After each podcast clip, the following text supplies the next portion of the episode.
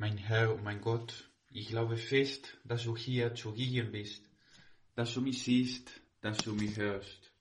Ich bete dich in tiefer Ehrfurcht an.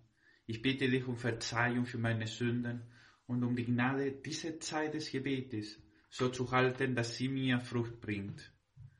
Maria, meine unbefleckte Mutter, heiliger Josef, mein Vater und Herr, mein Schutzengel, bittet für mich. Eine alte Dame stieg in den Zug ein und setzte sich vor einem Kind und seiner Mutter.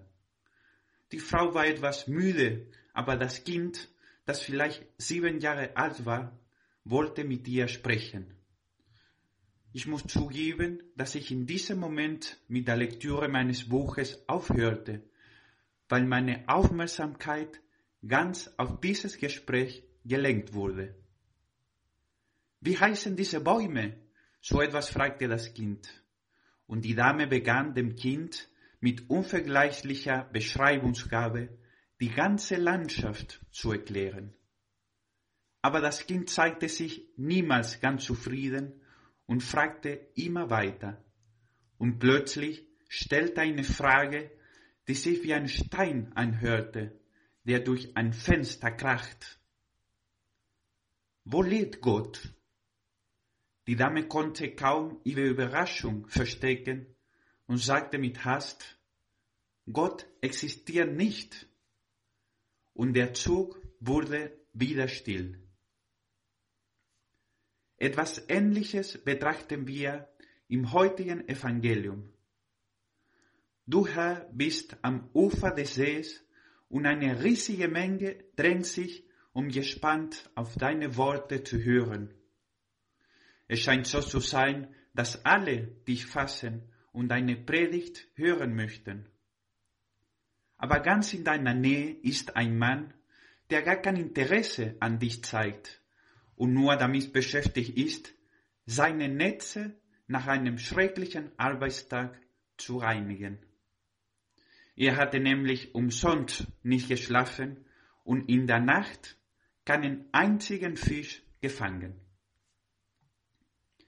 Wir können uns den Frust von Petrus sehr gut vorstellen. Herr, auch ich habe ab und zu solche Tage oder Nächte, in denen alles schief zu gehen scheint. Oder auch ganze Wochen, die so voll Arbeit und Plänen sind, dass ich nicht in der Lage bin zu erkennen, dass du in meiner Nähe bist.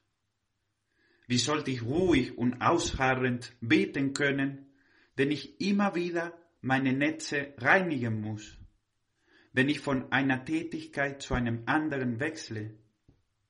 Ab und zu bin ich einfach müde, Herr, oder enttäuscht von meinem Tag. Aber dann kommst du und ergreifst die Initiative. Ohne Petrus zu fragen, steigst du in sein Boot und forderst ihn auf, sich vom Ufer zu entfernen. Von dort aus wolltest du die große Menge mit deinen himmlischen Worten erreichen, aber vor allem das irdische Herz Petri treffen. Ja, plötzlich bist du mitten in seinem Leben, in seinem Werkzeug. Dieses Boot bedeutet alles für Petrus. Seine Arbeit und die Ernährung seiner Familie. Und heute ist es leider leer weil er nicht gefangen hatte. Bist du aber, Herr, nicht viel wertvoller als ein paar Fische? Herr, ich muss zugeben, dass dein Einstieg in das Boot mich etwas überrascht, so wie jedes Mal, wenn du unerwartet in meinem Leben erscheinst. Ab und zu denke ich, dass du nicht an meinem Boot interessiert bist, nur schöne Worte auszusprechen hast und gar nicht von meinem eigentlichen Leben, meiner Arbeit, meiner Familie oder meiner jetzigen Situation verstehst.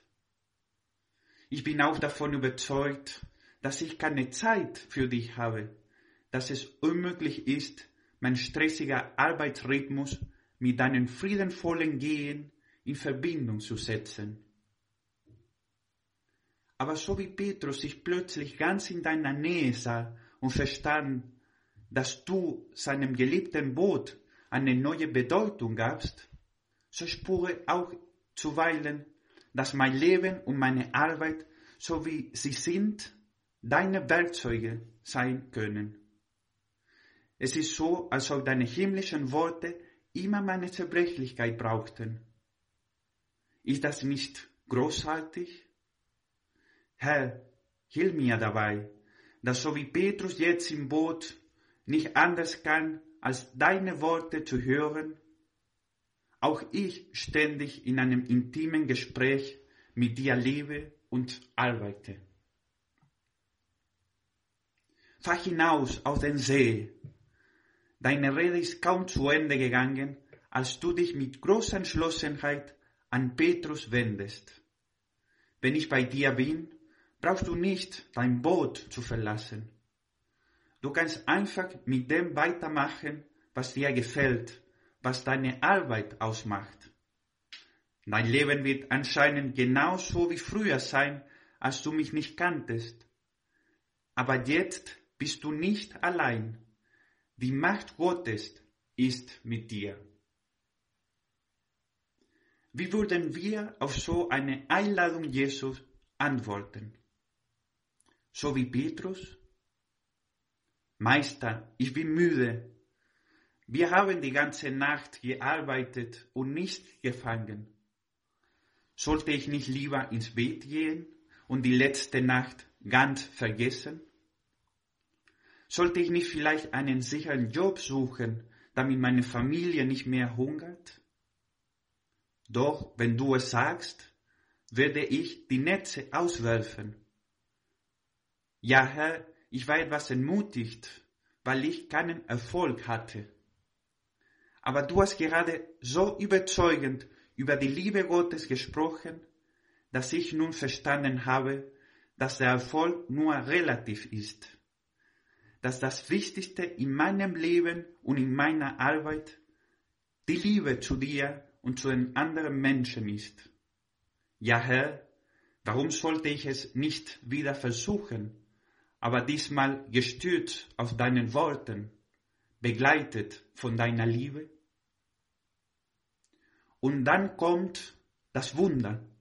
So viele Fische, dass sie kaum gezählt werden können. Wir brauchen sogar die Hilfe eines anderen Boots. Alle sollen kommen und Anteil an den reichen Fischfang haben. So bist du, Herr, immer großzügig immer voller Liebe.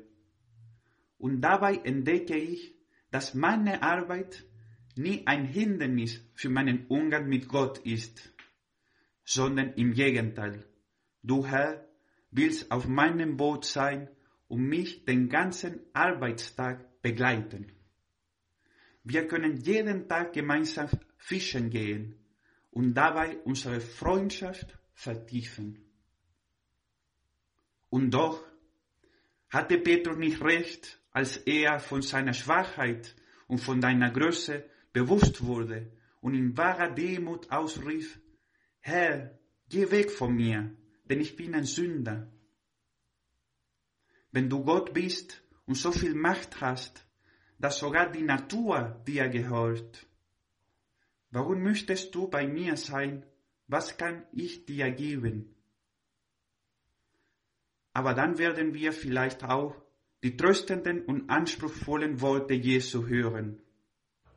Fürchte dich nicht, von jetzt an wirst du Menschen fangen. Ich will, dass du weiterarbeitest, aber mit einem neuen Sinn, dass alles, was du tust, eine göttliche Spur hinterlässt. Wenn du meine Liebe alle Menschen durch deine Arbeit schenkst, dann wirst du nicht nur eine große Menge Fische fangen. Du wirst mir auch dabei helfen, dass alle Menschen glücklich sind. Auch das kleine Kind hatte einen Menschen gefangen und wahrscheinlich ohne zu beabsichtigen. Denn als die ältere Dame die Geste machte, dass sie aus dem Zug aussteigen würde, wendete sich ein letztes Mal an den Jungen und sagte zu ihm, Danke, mein Kind. Heute hast du mich zu Gott zurückgebracht. Ich danke dir, mein Gott, für die guten Vorsätze, Regungen und Eingebungen, die du mir in dieser Betrachtung geschenkt hast. Ich bitte dich um deine Hilfe, sie zu verwirklichen. Maria, meine unbefleckte Mutter, heiliger Josef, mein Vater und Herr, mein Schutzengel, bittet für mich.